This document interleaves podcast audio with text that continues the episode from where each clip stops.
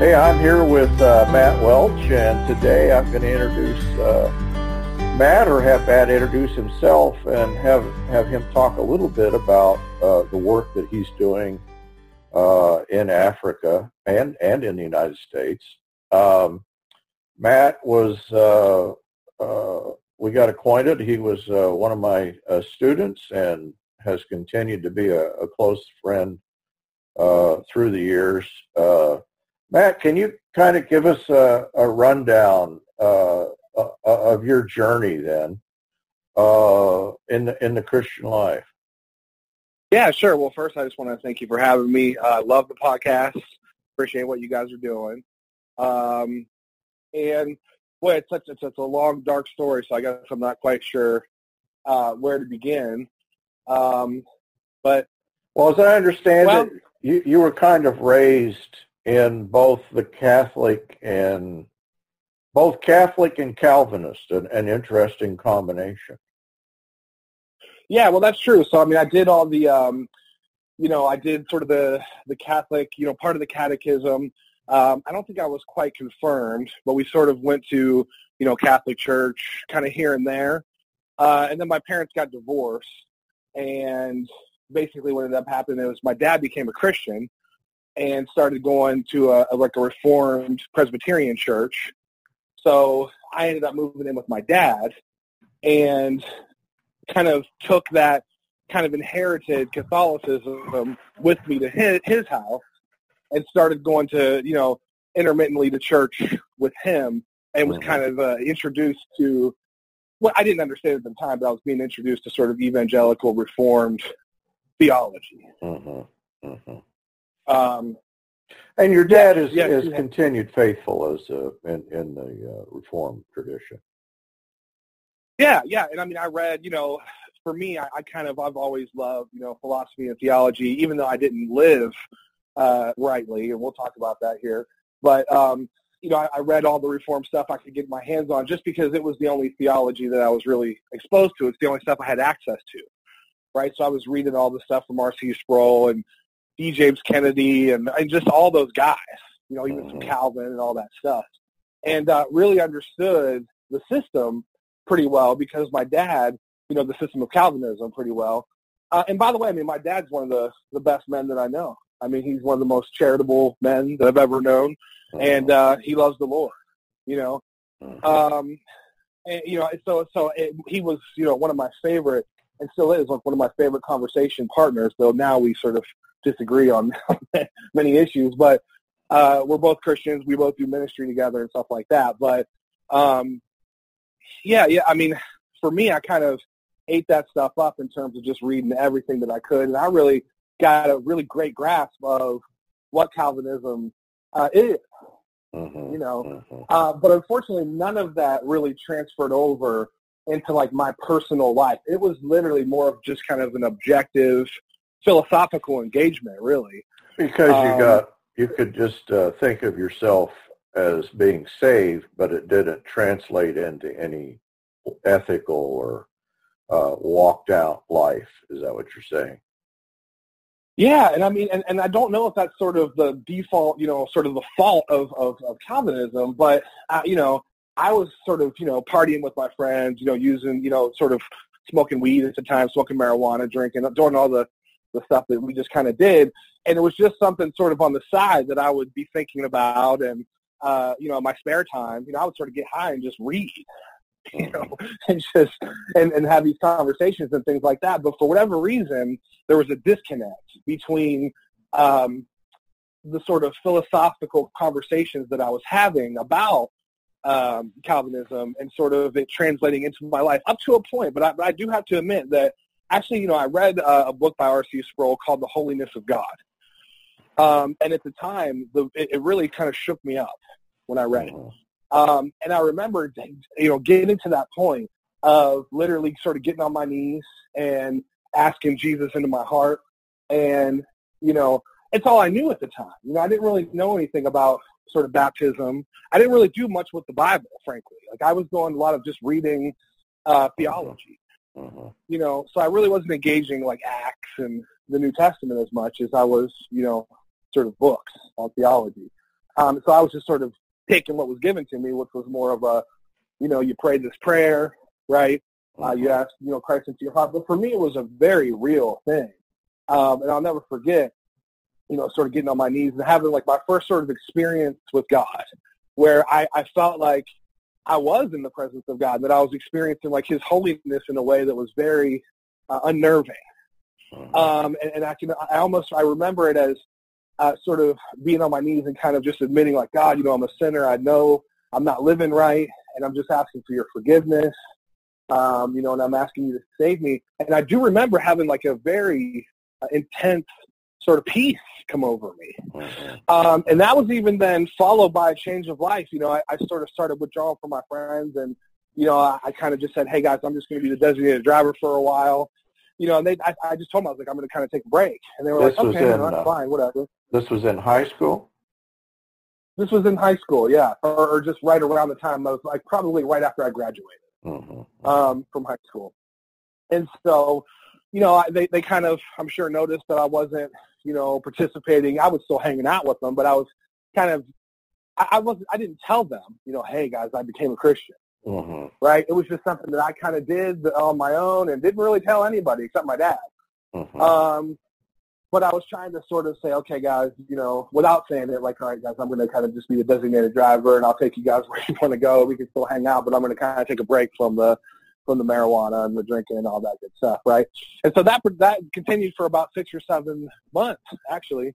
And uh, you know, I was I was dating a girl at the time, and we broke up. And I told her I was like, you know, listen, I can't, I don't want to live. I, I did tell her I was like, you know, I was, I'm going to be a Christian, you know, and she Mhm. didn't understand that at all, and we broke up. And um, but unfortunately, after about six or seven months, you know, my friends one night, uh, they said, hey, you know, they they were going to go to a strip bar, is what it was, you know, and they were like, you know, we want you to be the DD, we just want you to hang out, you know, blah blah blah. And I finally kind of caved Mhm. and you know went with them, and you know, I met one of the the performers there, and uh, we, you know, we sort of went out after that, and that was uh, where everything went really south for me Mhm. so, you know, I, I, I uh, basically ended up going from like not, you know, not using, not drinking, not, you know, doing the stuff that I was doing to uh, immediately getting really sucked into like a really dark life. I mean, her dad had just uh, had died from cancer. Mhm. Um, and so when I went to her house, you know, she opened up this drawer. I'll never forget it. She said, hey, you know, my dad passed away. There's all this stuff left behind. And there was just like hundreds and hundreds of like really strong painkillers. And I guess to like rewind a little bit, um, you know, before I become a Christian, you know, I was mostly just doing what the other guys were doing, which was just like smoking weed and drinking or whatever. But my wisdom teeth uh, were coming in, and the doctor prescribed me Percocet, you know, for for whenever they were going to do the surgery or whatever. Mhm. And uh, and I took them as prescribed. And I guess like for me, the reason why, first of all, I guess the reason why I started using and drinking and things like that is just because that's just what we did in my Mhm. neighborhood. Mhm. Um, I always tell people that like Jesus really didn't hang out in our neighborhood. Like no one ever, none of the families that we knew of sort of went to church, and you know, except for my dad, you know, he was a little bit different. But for the most part, none of my friends, it's like they just nobody was doing the church thing, you know. Mhm. So um, that's just kind of what we did. You know, we just partied and stuff like that. And the reason why I think that I was doing it though is because I always felt like a real deep sort of emptiness um, in my in my soul kind of thing. You know, um, where I've always, even since a little kid, sort of struggled with meaning and the meaning of life and purpose of life, especially growing up um, in a broken home Mhm. uh, with all the, the problems that sort of come with that. Um, of just really struggling with like, why am I here uh, on this earth, right? Mhm. And Right. so, I, you know, basically, I, I I think I started developing some pretty serious problems with like anxiety and depression and things like that. Which at the time I didn't know what it was. I just felt like something was wrong with me. You know, I was always Mhm. feeling like this sort of pit in my stomach is the only way I can describe it. But I didn't really know what it was. Right. Um, but I do know this: whenever the doctor prescribed me Percocet, that feeling went away.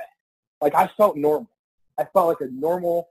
I honestly, I felt like this sort of dark clouds just kind of rolled away, Mhm. and I just felt like a normal person, uh, which was such a relief at the time. You know, it really was.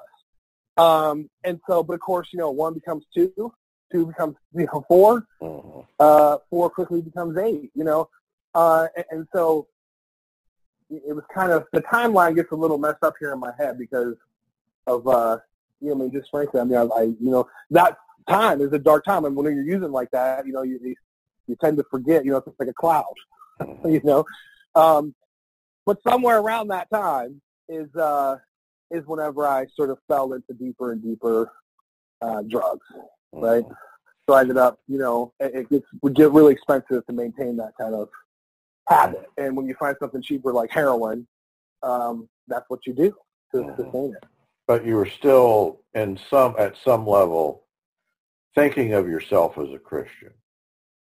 I mean, I don't know that I was thinking of myself as a Christian. I, you know, I was thinking of myself as I don't know really like what's happening with me right now, but in some way I felt like no matter what's going to happen to me, I'm going to go to heaven, Mhm. right? It's like Right. I, you know, and, and, I'm and saved. at some level, yeah, like in other words, right? Like I'm saved, like on some level. And and by the way, I have to be, I have to admit this, you know, that I do feel like even through those super dark times, um, I really do feel like the Lord in some way was with me. Mhm. I, you know, and, and so I don't under, pretend to understand like that the mystery there, but all I know is that even whenever I was being very unfaithful, he was being faithful. I, I believe Mhm. like he was still there in, in many ways. And in my darkest hour kind of thing, like I, I've, I remember like, I just feel like I left him. He didn't, he didn't leave me. You know what I mean? But I did, in a very real sense, felt like, you know, hey, if something were to happen with me, it would actually be a good thing because I'm going to go be with God. Mhm. You know, in other words, if I would OD or whatever, Mhm. you know, I'm going to go be with Jesus. Which you eventually did OD, I guess. I did. Uh, actually, I did multiple times. Oh. Um, but it got really, yeah, yeah, yeah. And it, I mean, I mean, it got really bad. I mean, without getting into all the gory details, but it was like, I mean, I had like a several hundred dollar a day habit is what it culminated in. of um, um, heroin? Heroin and cocaine, both. Oh, no. I mean, it got to the point there towards the end where I was like, I was speedballing both at the same time, Mhm. um, wh- which means like, you know, putting both heroin and cocaine in the same syringe. Wow. Wow. you know? So that's yeah. I mean, it was it was total death drive. You know, looking back on all the stuff you taught me, I mean, it was a sort of a really nice example of the death drive being played out. So the way that you've told me the story is that you you did OD and kind of died, and uh, but at some point you got arrested. But te- uh, can you explain what happened that things began to turn around? Yeah, and actually, the, you know, and when I did OD the one time, it was kind of a miraculous thing because uh, I had flatlined, you know, for like a minute or so, and everyone thought I was gone. Uh, but somehow I came back. Mhm. you know. Um, so I don't I don't know you know how that happened. Um, but what was your what was your question? Well, you at some point you became uh, you were uh, dealing drugs, right? Yeah, right, right. That's right. Yeah. So basically, to facilitate my habit, yeah. I mean, I was doing whatever I had to do to to keep that going, and part of that was uh, was selling drugs. And so, and it's weird, Paul, how God answers prayer because, like I said, even whenever I was not living right, I mean, I was still like reading. It's very strange. I mean, I would like get high, and I would like I would read, you know. Mhm. um, and I would still pray, you know, and, I, and and it got to the point where it was so bad um, that I was like crying out to God. I'm like, you know, if you know if this thing is real, I like either kill me or save me, get me out of it, Mhm. you know, because I couldn't get myself out of it. I mean, I was I I was doing inpatient, outpatient, you know, methadone, Suboxone, anything you can think of to try to to get this thing under control, and I just couldn't do it Mhm. uh, on my own. You know, and it's weird how God answers prayer because I ended up getting, uh, he answered the prayer to get me out of it by sending the police, which would have not been my way of uh, answering that prayer. You know, Was it the that uh, was a really, So by that time, you were working for like uh, a, a drug cartel, uh, some sort of uh, selling or messaging. yeah, well, without getting it, yeah, I mean, without getting into too many details on that, I mean, I was working with some pretty, some pretty serious people. hmm You know, let's put it that way. And and basically, the, you know, I was arrested by the DEA and the FBI, and they they took down the whole cartel. Mhm. Um, so I was in a really bad situation uh, where I was probably looking at about like seven years in the penitentiary or so. Um, and there was, you know, they, they arrested everybody, so there was no like plea bargain that was going to be offered or anything like that. Actually, they told me that they were going to make an example uh, out of me. So it was bad, man. Yeah, it was, it was bad. Um, you know, and, and so I, uh, you know, I went to jail. Somehow, again, this is all very sort of a cloudy thing because I was just using so much of the time. And, uh, you know, I withdrew, you know, in jail, which was awful beyond words. Um, and I ended up, you know, getting bonded out. And honestly, like my plan was, I mean, just being honest, like I, I was just like, I don't want to go to prison. You know, I don't want to go to prison for seven years or ten years or whatever it is. And I was pretty much suicidal at the time, anyways. Mhm. Um, you know, and so my plan was to just end it. You Mhm. know, and and so what I was gonna, you know, my plan was I was just gonna do what all you know drug addicts do. And I got bonded out of jail, and I was gonna go get a bunch of dope and spend the night basically getting high at a hotel. And I had one sort of fatal syringe already made up, and that was gonna be my my plan. Mhm. Um, but you know, I God intervened again in the midst of all that. I had someone come visit me, and they had a a flyer for this place, and she saw what I was doing to myself, and she was like, "Will you please call these folks and at least give it a try? Like, what do you have to lose?" You Mhm. know, I have a friend that went here, and she's done. She's doing really well now, and so I, you know, I, she was right. You know, I said, you know, you're right. I mean, I don't have anything to lose. You know, she said, at the very least, you can make it look good to the judge. You know, that you're trying to, that you were just trying to facilitate your habit, and that's why you were selling. And you know, you could say, hey, look, I've been at rehab for all these months. So I, you know, I said sure, and I, um, you know, ended up calling, and it was a, it was a Christian church in Myrtle Beach, South Carolina. And uh, the man's name was Joel Wilson, and he's since uh, passed away last year. Um, but he answered the phone and, you know, he said, how can I help you? And then I told him sort of who I was. And He said, oh, I heard about you boys on the news, you know. No. And he said, you Yeah. you know, and he, why don't you let me come get you, you know? And they said, I'll take you out to the farm, you know. And I was sort of picturing this very serene, you know, sort of play, a ranch or something, you know, uh, like I sort of get away. But they took me, you know, out to like this little farm that they had out there, and they called it the Promised Land, and it's a, a Christian rehabilitation center. And uh, you know, I, I spent some time there and kind of got clean, and uh, everything kind of started changing from there. Mhm. Mhm. Um, you know, he he, you know, they basically, you know, they, they kind of sat me down and said, "Look, son," they said, "You've been doing things your way your whole life, and how's that working out for you?" Mhm. And I said, "Not, you know, not very well. You know, I got to be honest, not very well." And they Mhm. said, "You know, do you at least want to try to do it, you know, the way of Jesus?" And I, I wasn't really quite sure, you know, what that would look like. Even though I had, it's what's so funny, you know, is that I had done like all this reading and stuff. But I hadn't like, I hadn't appropriated it. You know, looking back at like the Kierkegaardian word where we talks about like appropriation, where you make a truth your own truth. It becomes truth for you.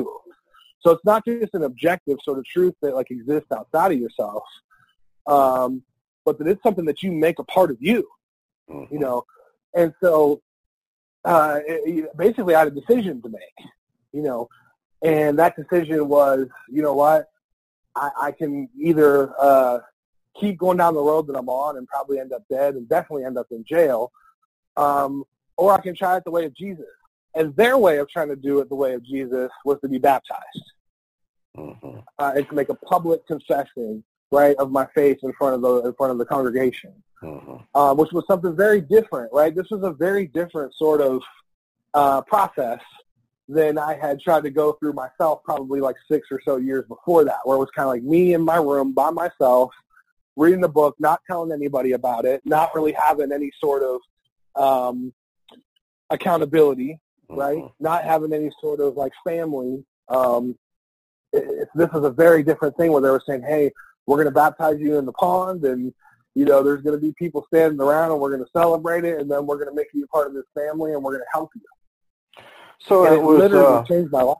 it was. Uh, I mean, what you're describing is two ways of becoming a Christian. One in which it was an interior kind of prayer prayer and intensely private. And the other was a public, open, uh, you know, joining of, of a group. I think that's an important distinction.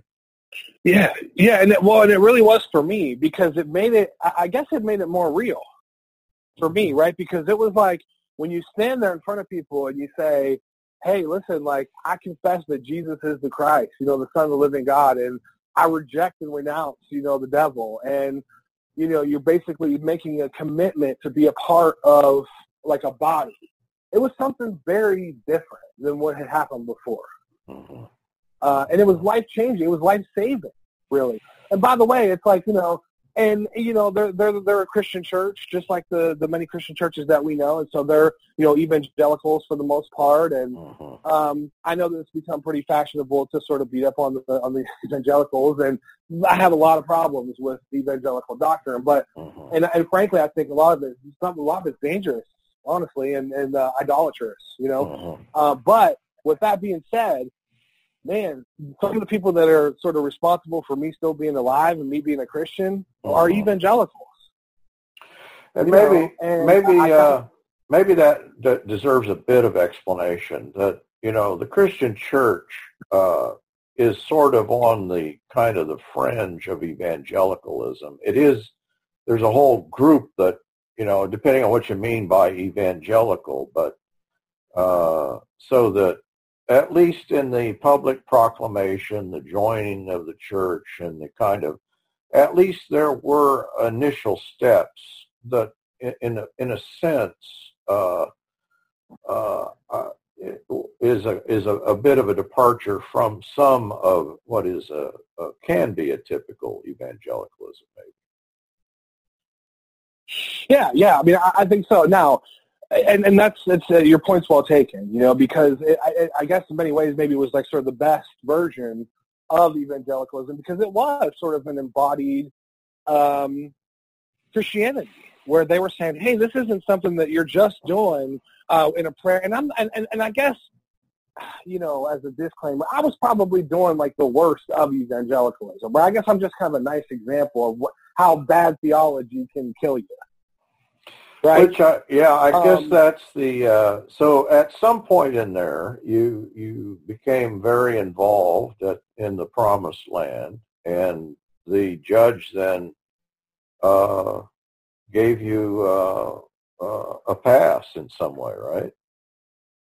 Yeah, well, actually, so what happened was is that um, you know I sort of threw myself into the program, so I got baptized, and it was like um, I really sort of committed to this thing, right? And started, you know, leading the worship there and baptizing other people and really was going, you know, full speed.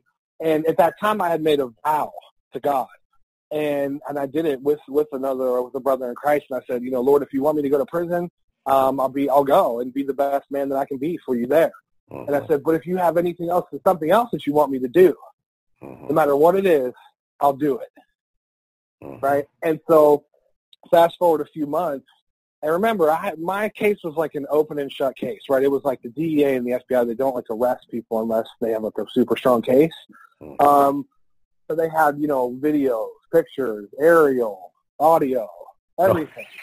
six months, six months of surveillance. You know there was no question. So huh? like, yeah, I mean, I couldn't have said like it wasn't me. You know, it was definitely me. You know. Yeah. so, so that's a tough one. You know, um, and so I was kind of resigned myself to the fact, well, it looks like I'm, you know, probably going to go away for a while. Um, but I hadn't, you know, it was a first time uh, offense, serious offense. And um, fast forward, you know, a couple months, and I really was like throwing myself into the program, and I called the prosecutor's office to find out where I needed to go for court. And um, they put me in touch directly with the prosecutor, which I already thought was very strange. Um, and she got on the phone and said, uh, this is Matthew Welch. And I said, yeah, this is, this is Matt. And she said, um, you know, I, I asked her, I said, hey, I, you know, I have court coming up and where do I need to go? And she said, well, I want to let you know that we know, you know, where you've been out there at the promised land and we know the, you know, sort of what you've been doing there.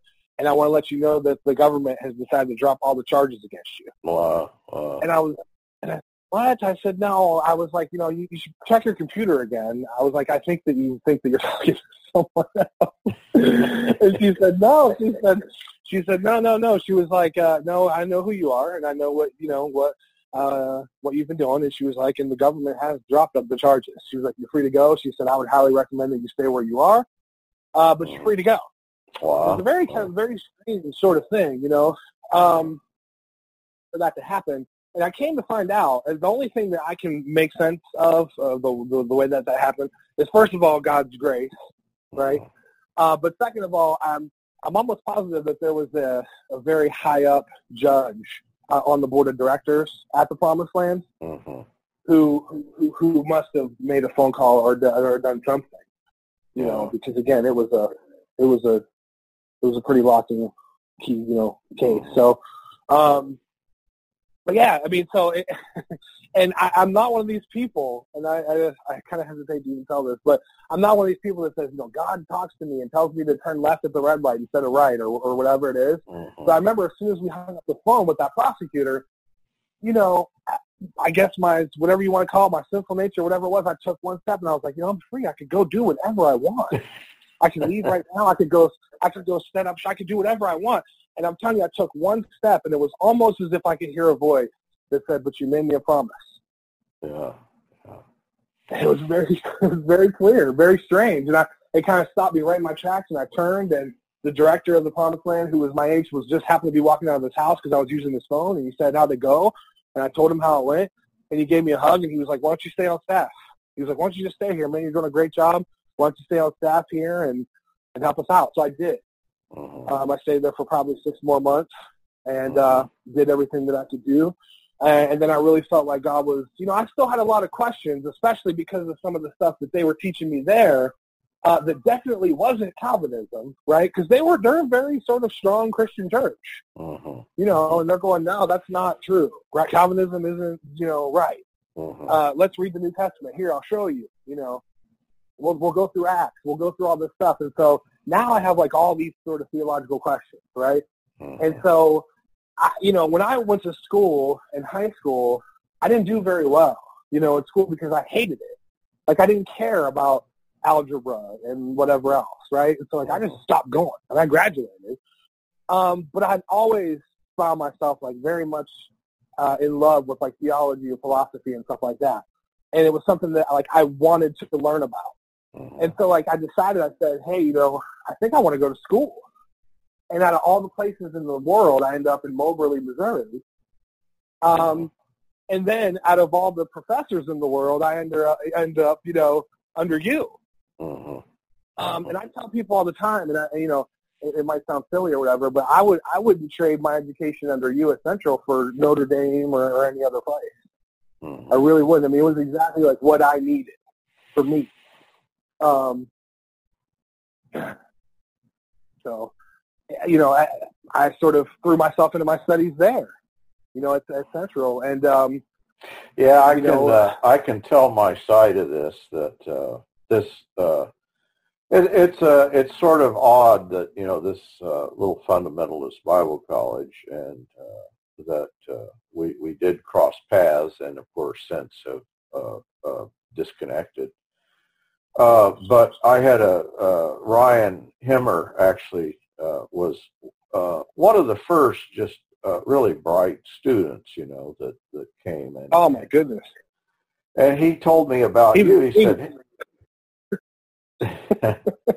At the time when I met Ryan, I'm not kidding. See, I didn't come from the world of academia, but when I met Ryan, I was like, "This is the smartest dude I've ever met in my life." I, you Yeah. know, he's Ryan is now finishing a PhD at Marquette, and uh, but so and he he was telling me about you and that uh, you know a little bit and brought you into class, and so it it uh, I think you were the most intense student I ever had in all the years I've taught.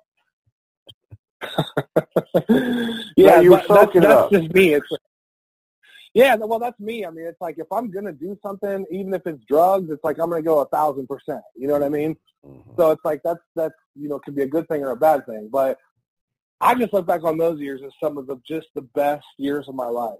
You know what I mean? And it, and it's um the the thing of it is is that when you come from like where I've come from, you know, you can, and this is what I appreciate so much about your classes, is that you're so tangibly saved from from like certain things, right? Mm-hmm. Like you're, it, it's not an abstract thing. It's like, no, I'm saved from like addiction.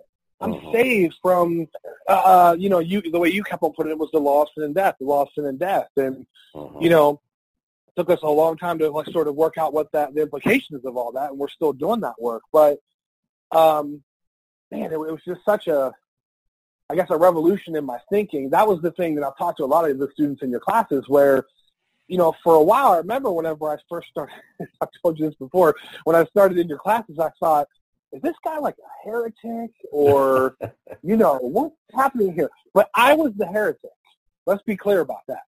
You know what I'm saying? I was the one who had uh, Christianity very wrong.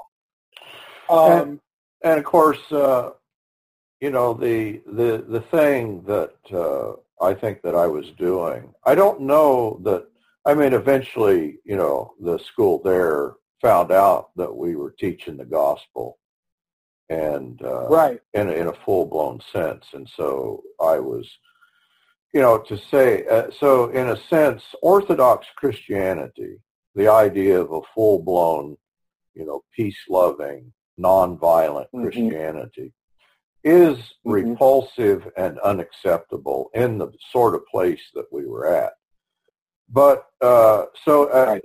I, I don't know where you know that we we were both talking about the Christian church, but of course the Christian church has just sort of faded into just more evangelicalism, and unfortunately mm-hmm. that little school is the prime example of a of a place that a, it, it it allowed for a period a kind of real Orthodox Christianity, but uh, as the forces of you know business and just just, uh, you know, a kind of perverse Christianity took hold.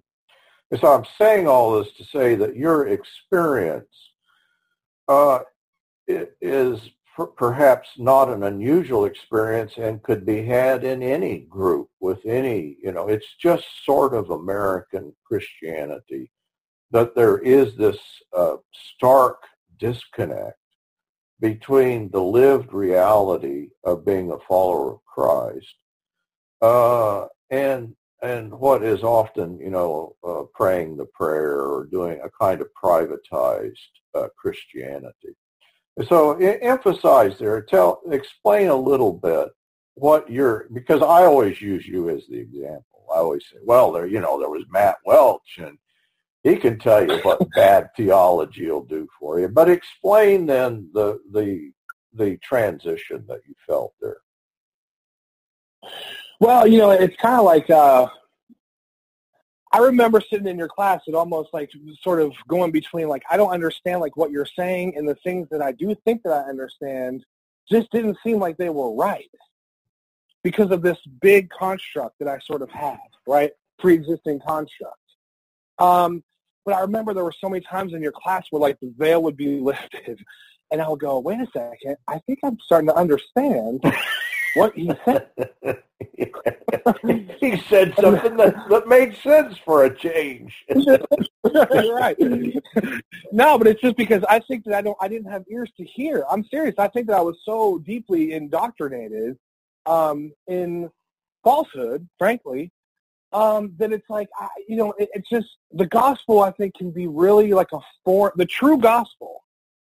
Uh, it can be like a foreign thing that you can't even um, understand, mm-hmm. and, the, and many times it makes people angry. That's the thing. I mean, you see that in the New, like, like in the New Testament, right? Mm-hmm. Where it's like mm-hmm. people are getting angry with Jesus. Mm-hmm. And I saw this with you in some of your classes too. Like some of the students are like, "Oh, you know, Axton, you know, blah blah blah and sort of and you know from our conversations we're trying to talk to people uh, about peace and things like that that oftentimes like that's when people get the most angry is when you're talking to them about nonviolence and peace uh-huh, uh-huh. which is very strange um, but it's yeah. because i think you know that, that people are so deeply indoctrinated in a different uh, man, and it's a very, and that, you know, it's a, it's a dangerous, I think, form of, of and I think of it, and that's where I always struggle. It's like, I'm, I'm not ready to, and I learned this from your classes, it's like I'm not ready to say who's in and who's out, and it's the Lord's table, not mine, mm-hmm. right? But at some point, there's a Christianity that ends up being something very different from the Christianity that you're explaining, um, which is sort of a, a peace, a peaceable kingdom, um, you know, a, a kingdom that, that isn't married, you know, to sort of the state uh, and, and things like that. Uh, but when you first hear those things, you know, you've been, you, you grew up in, in, in, you know, the churches that you've gone to have had American flags all over the stages. Mm-hmm. Mm-hmm. Uh, and there's, uh, there's, there's, there's, there's, you know, the symbolic sort of, you know, there's a lot of different symbols and things that you just sort of might not even recognize that you're kind of, that are deeply instantiated, you know, ingrained into you. Mm-hmm. So freedom is, you know, if you, once you, have an American notion and, and you fuse that with a Christian notion of freedom, well then then unfortunately you've lost the sense of a, of a New Testament idea of uh, true uh, freedom is is in fact to be had in in a completely uh, you know alternative identity and alternative community. But a Christianity, and I, I would have to say the little school there, that the same thing that eventually they found out that, you know, the, the focus is on not going to hell and going to heaven. And I think that mm-hmm. may be the characteristic that is shared with an evangelical Christianity. In other right. words, salvation right. is a kind of future uh, tense uh, focus rather than an immediate, you know, lived reality that we're going to actually try to do this thing here and now. And so uh, the uh, offense of the gospel, it is offensive uh, to when when people hear the idea that oh we're no we're really supposed to do the Sermon on the Mount and there's they're they're just it's a very similar thing to what you've described uh, that uh, in some way their focus is so future and so hellish that uh, they kind of create a hell on earth because they're they're imagining uh, a, a, Christianity does, that does not involve them in a, in a particular ethic. And I might have been really sort of the worst, you know, example of a bad theology gone wrong, and I'm okay with that, you know. But let me just tell you that that vision of Christianity is tragic. Uh-huh. It's uh-huh. tragic. I mean, that if you're not teaching people that they can be saved from the stuff that's killing them, from you know, uh, if, if people don't understand in a really uh, concrete sense that like, no, Jesus wants to help you to become the person that you were created to be. Mm-hmm. Right? That, that, that, that he's come to save you from these really tangible things that are destroying your life and your relationships. And, um, and you make it about something else. And then you sort of marry it with uh, the United States of America or whatever else. It becomes like this uh, ugly sort of monster that, that isn't, in my opinion, I'm not saying there isn't some remnants of grace there where people are still Christians or whatever else at the end of the day, but it, it, it, it's, it, I guess I have to say it's just tragic that that's the message that's being taught and preached and stuff in their churches because people out there that are just broken and they need the love of Christ. Like they need real salvation from real stuff. And that's what Jesus has to offer. And it's like, honestly, Paul, in the midst of my addiction and stuff like that, like I, I might have said like, oh, if I die, you know, I'll go to heaven, but I could care less like I, about he- I need to save in the present tense. Uh-huh you were living in like hell. Real stuff. Yeah. Yeah, absolutely. Like I don't know how it gets more hellish than than that. Mm-hmm. You know what I'm saying? Um, and and and I'm proof. I'm proof that like Jesus can set you free uh, of and and help you to become the person. You know, God didn't create me to be a, a junkie. He didn't mm-hmm. create me to be a an addict you know, mm-hmm. even though that I thought that he did, a very serious, like a very, um, you know, I, I thought that he created me. I blamed him. You know, I said, mm-hmm. and that's maybe the nature of Calvinism, right? Is that there's weird stuff went on there. They're like, well, I guess I'm just predestined. You know, I'm, I'm a, you know, that this is, you know, I'm an, I'm a child of wrath. Mm-hmm. You know, destined for destruction. You know, and that that bad theology, man, it can really mess with your head and kill you. And I think that's the, the thing that you that uh, the the being a serious student when you came. I think to work yourself out of that, or to to to get to an understanding of the New Testament in which you've thrown off. It's not just Calvinism. In other words, Calvinism, I think, is is a characterized. It, it is it is a kind of evangelicalism, inclusive of you know much of the the Christian church, or the I just say the Christian church as it exists now. And so to to to do the transformation of the mind that Paul is describing I mean, for me, it took me 20 years in Japan and, and working this out uh, in, in that situation. It really is a process. It's not, oh, you know, that, uh, and the process is in a sense shedding yourself of one worldview and entering into an alternative world. That's right. And that can be a really painful process too, by the way. I remember having to sort of go back to my dorm room after some of your classes and kind of putting my, my head in my hands and going, man, I, I've been so wrong about, and it's a, you know what I mean? It's a, it's a painful thing to say, you know what? I used to be an advocate of going to war. Mm-hmm. I used to be an advocate of saying, hey, I'm an American citizen and, you know, it's time, you know, sometimes you just got to turn Iraq into a parking lot. Mm-hmm. You know, that's mm-hmm. just how that's how it is. And it's like, but to have that realization of like, well, wait a second, there's Christians in Iraq. Yeah. There's brothers and sisters there. Mm-hmm. You know what I mean? And to, and to sort of understand what the Sermon on the Mount teaches and things like that, it can be a really painful thing, I think, just in general for all of us to say, you know what, I was wrong. Mm-hmm. I've been wrong about the things that I've taught. I've been thinking, you know wrong about the things that I've believed. Like that's a that's a tough one for any of us.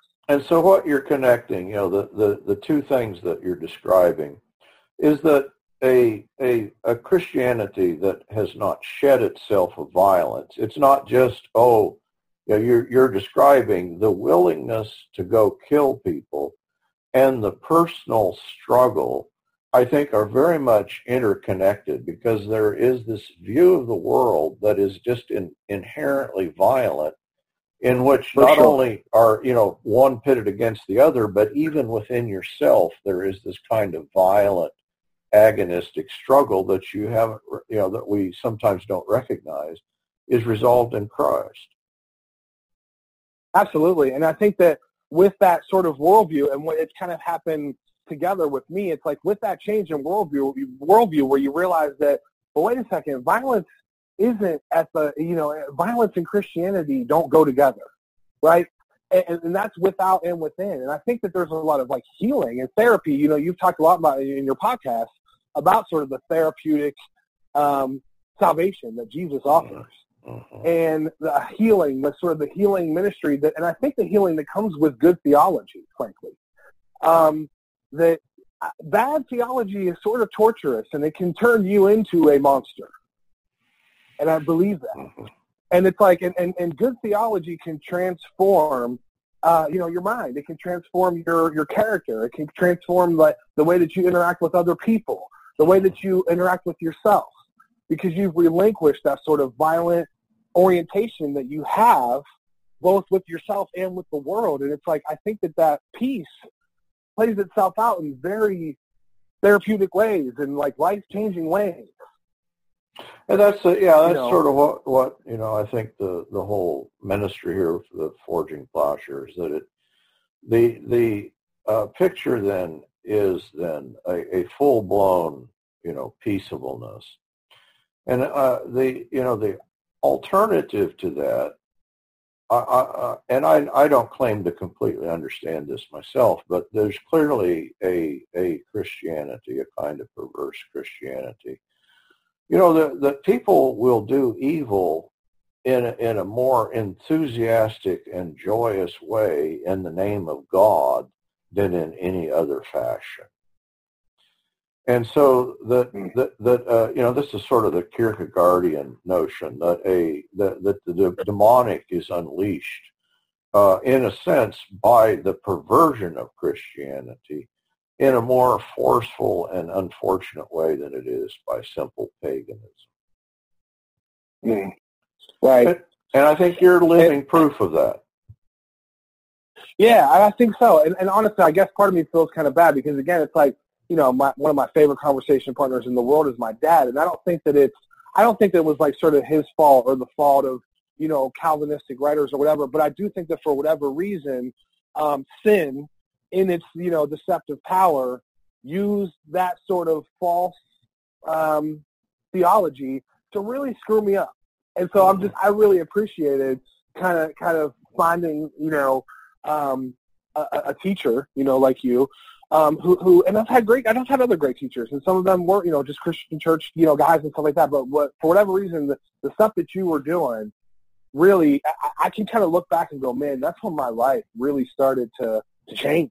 Mm-hmm. mm-hmm. Um, and I started, you know, I started really throwing myself into like more ministry and serving and things like that as I began to understand, because it's a wonderful thing, man. To me, I don't know. It's it's something very different to, to, to sort of preach to someone, say, you know, do you know where you're going to go when you die? You know, mm-hmm. and, and sort of, you know, uh, right? Like that's one version to do this thing. But mm-hmm. to me, it was like a total different thing to say, hey, man, are you are you like super struggling with shame and guilt and and things that are you know addictions or whatever, and to see people uh, and to say, hey, Jesus wants to set you free of all that stuff, man. And mm-hmm. I'm telling you, he can do it and then to see it happening, like mm-hmm. I, you know, I'm not going to be around whenever people sort of go to, well, hopefully I'm, you know, around when people go to heaven, but I'm not there to see that process, you know, right, in the right. same way that I'm there to see someone like changing right before your very eyes because of the, of good of the gospel. Mm-hmm. mm-hmm.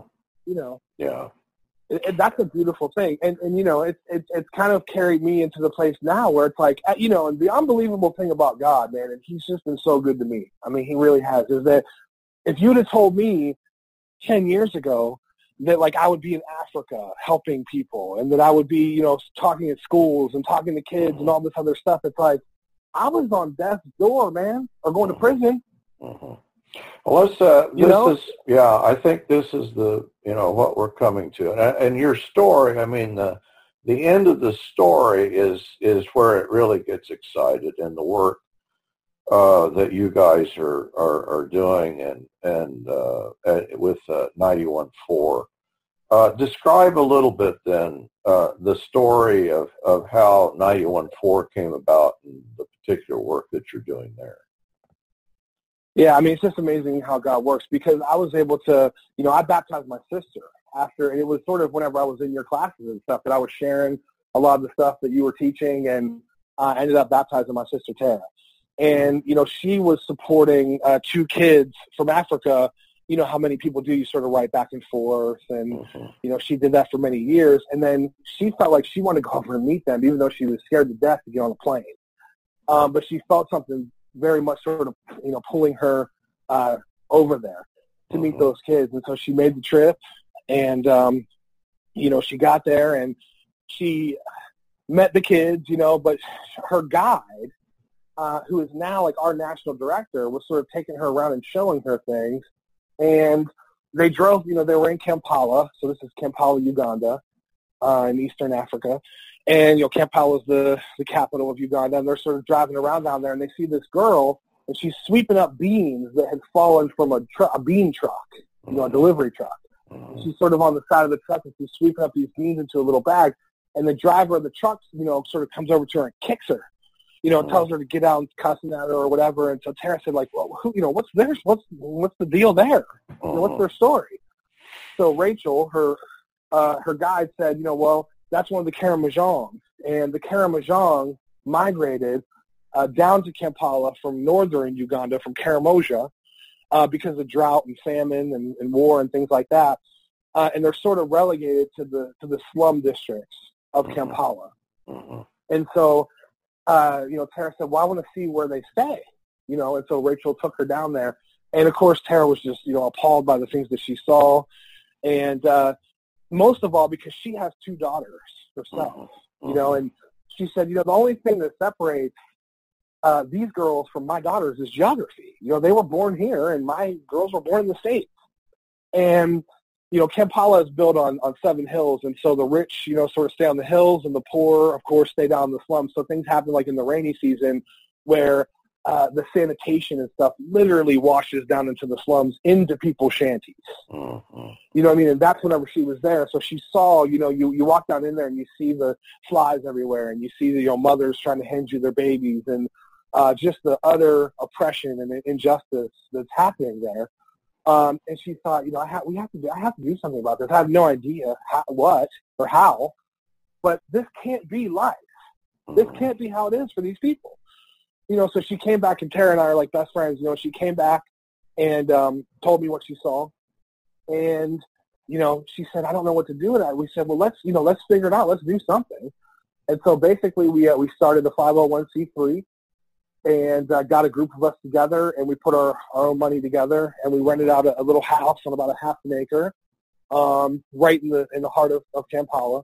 And Rachel agreed to sort of be that, you know, her guide, you know, Tara and, and Rachel sort of hit it off, right? Became mm-hmm. like fast, like soulmates kind of thing. And Rachel agreed to to to help us, right, with this project. Um, and Rachel, you know, is very intelligent. She, her, you know, she could have been a doctor or a lawyer or anything else, but she became a Christian and wanted to to give her life to helping the, the Karamojong so she learned their language, uh, all that stuff, and got a degree at one of the best universities there in Kampala in social work. Um, and, and so basically the board of directors, we said, okay, we're going to put together, you know, our sort of limited resources, but we're going to rent out a place for six months. We're going to pack it full of triple-decker bunk beds and get the, you know, the sheets and the toothpaste, you know, all the stuff that you got to get to get it going. And uh, we had Rachel sort of go and pick out, I think we started with like 20, uh, sort of 20 of the girls who were most destitute. And these girls, um, I, it's it's hard to I guess um, really do it justice. But these these girls are are uh, among the most sort of uh, at risk girls in the whole world. Mm-hmm. Um, mm-hmm. what's happening, and I've been doing a lot of research on this, is that it's human trafficking is what it is. Mm-hmm. And so these these these people are trafficked from from Karamoja into into Kampala, and they're forced into either uh, you know labor, forced labor, or sex slavery, or into begging on the streets. But they're all three of those are like serious revenue streams, right? Uh-huh. Uh, it's either you know that you're buying people for labor, you're buying them for sex, or you're buying, or you're you know you're getting money from begging. But the begging is like the maybe the worst out of the three, because what they do is they send out their um, you know girls that are 13, 12, 13, and they give them a baby to take with them so that they're more sort of they can get more empathy and sympathy is like the uh-huh. thinking there. Uh-huh. So you're exposing like these young girls to like you know, when we're driving in Kampala, they're literally just laying on the sidewalk because they're so hungry and thirsty that they can't stand on their feet. Uh-huh.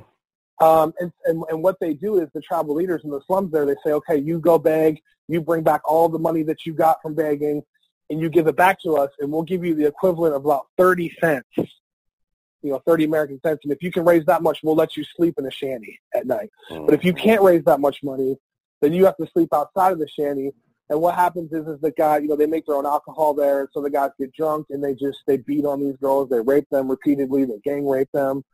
Um, it's uh, you know, it's terrible.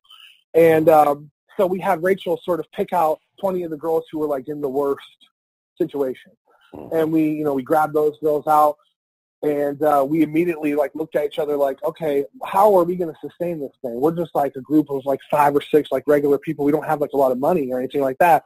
So how are we going to keep this thing going? Uh-huh. And so we reached out to everybody we knew, our whole network, um, our churches, our friends, um, and just told them about what we were doing there. And people just started hopping on board like crazy and helping us. Uh-huh. Um, and, and fast forward now, I mean, I've been there, you know, three times, and um, we're uh, we just purchased. So it's just crazy that we went from that to in just three years. We now have 27 girls. All of them have a sponsor um, to sponsor a girl is $100 a month, which is like a pretty significant commitment for most people. Mm-hmm. Um, but that's the kind of supporters that we have, you know. So we have mm-hmm. all 27 girls supported. Um, we have all five staff members supported. We have a project vehicle, and then we just purchased five acres of land just outside wow. of Kampala. Mm-hmm. mm-hmm. And so what we're going to do is we're going to, our plan is to expand the project uh, from, you know, we house like roughly 25, 27 girls now to up to 100 girls, a dormitory for 100 girls. Uh-huh. Um, and we're going to build a, you know, a school classrooms, a workshop, you know, a kitchen, a well, a church, all that stuff on like a 5 Mhm. five acre Mhm. campus. Um, so we have a lot of a lot of fundraising to do, probably about two hundred fifty to three hundred thousand dollars. We have no idea um, how we're going to come up with that money, but we didn't know how we were going to support the girls in the first place. But God has been super faithful and has provided. And and uh. I just think that I it, always occurs to me that that um, first of all you're dealing as you've described. I think you've said that other aid organizations have identified the Karamojong as the the most uh, you know uh, down and out. Song, yeah, they're, they're, that they're literally among, and, and this is how crazy it is, is that whenever Tara, you know, sort of first felt God pulling at her heartstrings saying, hey, you need to do something about this. Like, we didn't know who the Karamojong were.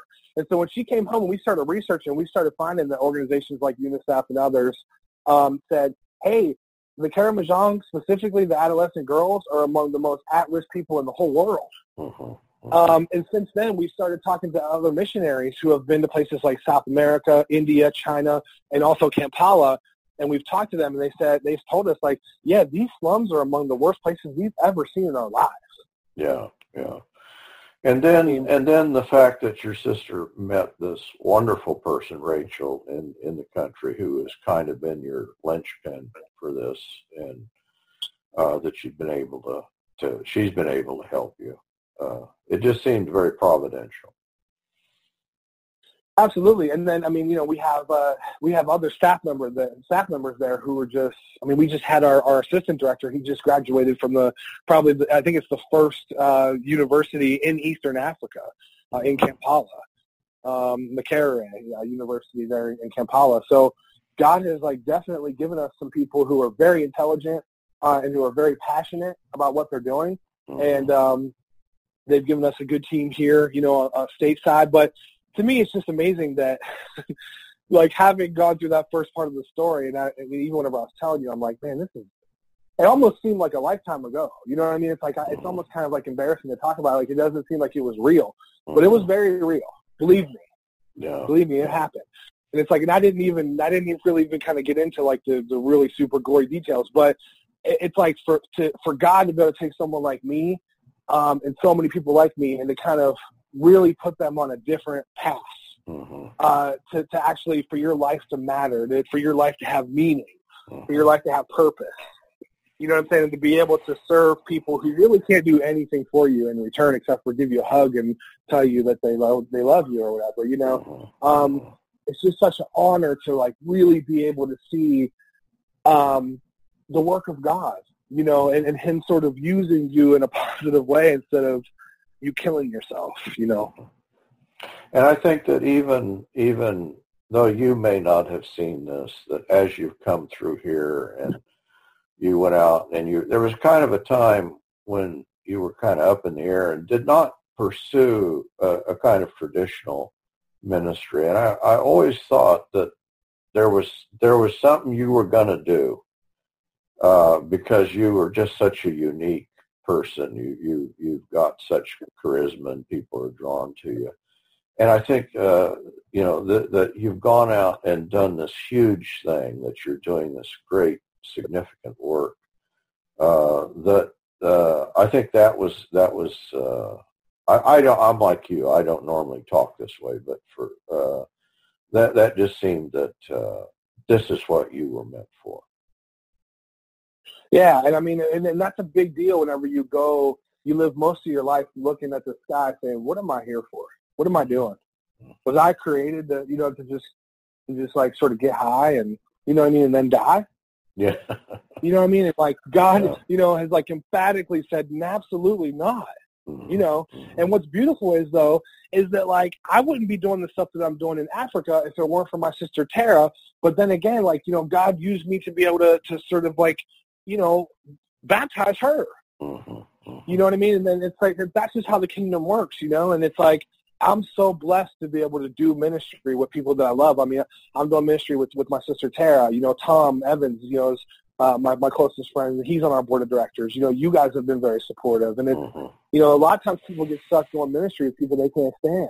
Mhm. You know, I mean, let's Right, just be right. honest. You know, but it's like I get to do ministry with uh, with people that I, what I, that I love. You know, And, um, I've told you that that you know we're sort of just uh, here at the Forging Plowshares. We're just kind of getting this off the ground. And the thing that we we didn't want to to be completely internally focused. We wanted to, from the beginning, to just be a, a group of people that uh, were focused outside of ourselves, which is, I think, the, the whole point of the church. And so the community here, when I, I uh, described the work that you were doing, I mean, we, we've kind of said, this is a project we, we want to get behind and support. And we, I mean, that's, we, we love you guys for that. We appreciate it. And like I said, um, you know, we'd be happy to, or I'd be happy to jump on a call or whatever because we have limited time here, you know, but, um, it, this is the kingdom work. And I'm just so blessed. Like I'm happy, um, to be able to wake up every day now and to sort of go, okay, God, what's what's the mission? You know that you you you know you were the head of the missions department there. You know at school, and it's like, um, it's awesome, man, to have a mission that's so much more than just telling people, hey, you can go to heaven when you die. Mm-hmm. mm-hmm. I might, and of course, the the odd part of this story is that uh, when when we were searching around trying to figure what in the world we were doing, you Matt came through. You're one of the you're one of the first people to support us here. So I don't know how it works that we're that we're, uh, but it, it, does work that we can uh, we can support each other literally financially. Uh, you know uh, that uh, I think that's sort of the way the kingdom of God works. Yeah, I mean, I'm I'm just so grateful for you, Faith, and for. Uh, I mean, you know, I always tell people the best, some of the best times of my life were and this is what you guys get to do all the time, right? It's like you get to sit in your living room and, and talk about God, talk about theology. You know what I mean? And mm-hmm. um, that's a beautiful thing. That's a beautiful thing to be able to sit with your friends. To me, that's sort of heaven, right? Like that is heaven. to be able to sit around with your friends and to talk about the, the goodness of the Lord. And you I think how can it get any better than that? Uh, and I think the conversation is, you know, you could say, well, it's it I think good conversation results in the sorts of things that you're doing. In other words, if you have yeah, you keep. Go ahead. You, you, uh, uh, if you're not having the right conversation, you're also not having the right life. I think those two things come together. Absolutely, that's absolutely true. Um, because you can't once you kind of really get your head and your heart uh, around what's happening in the New Testament, and what Jesus, you know, who Jesus is and what he's doing.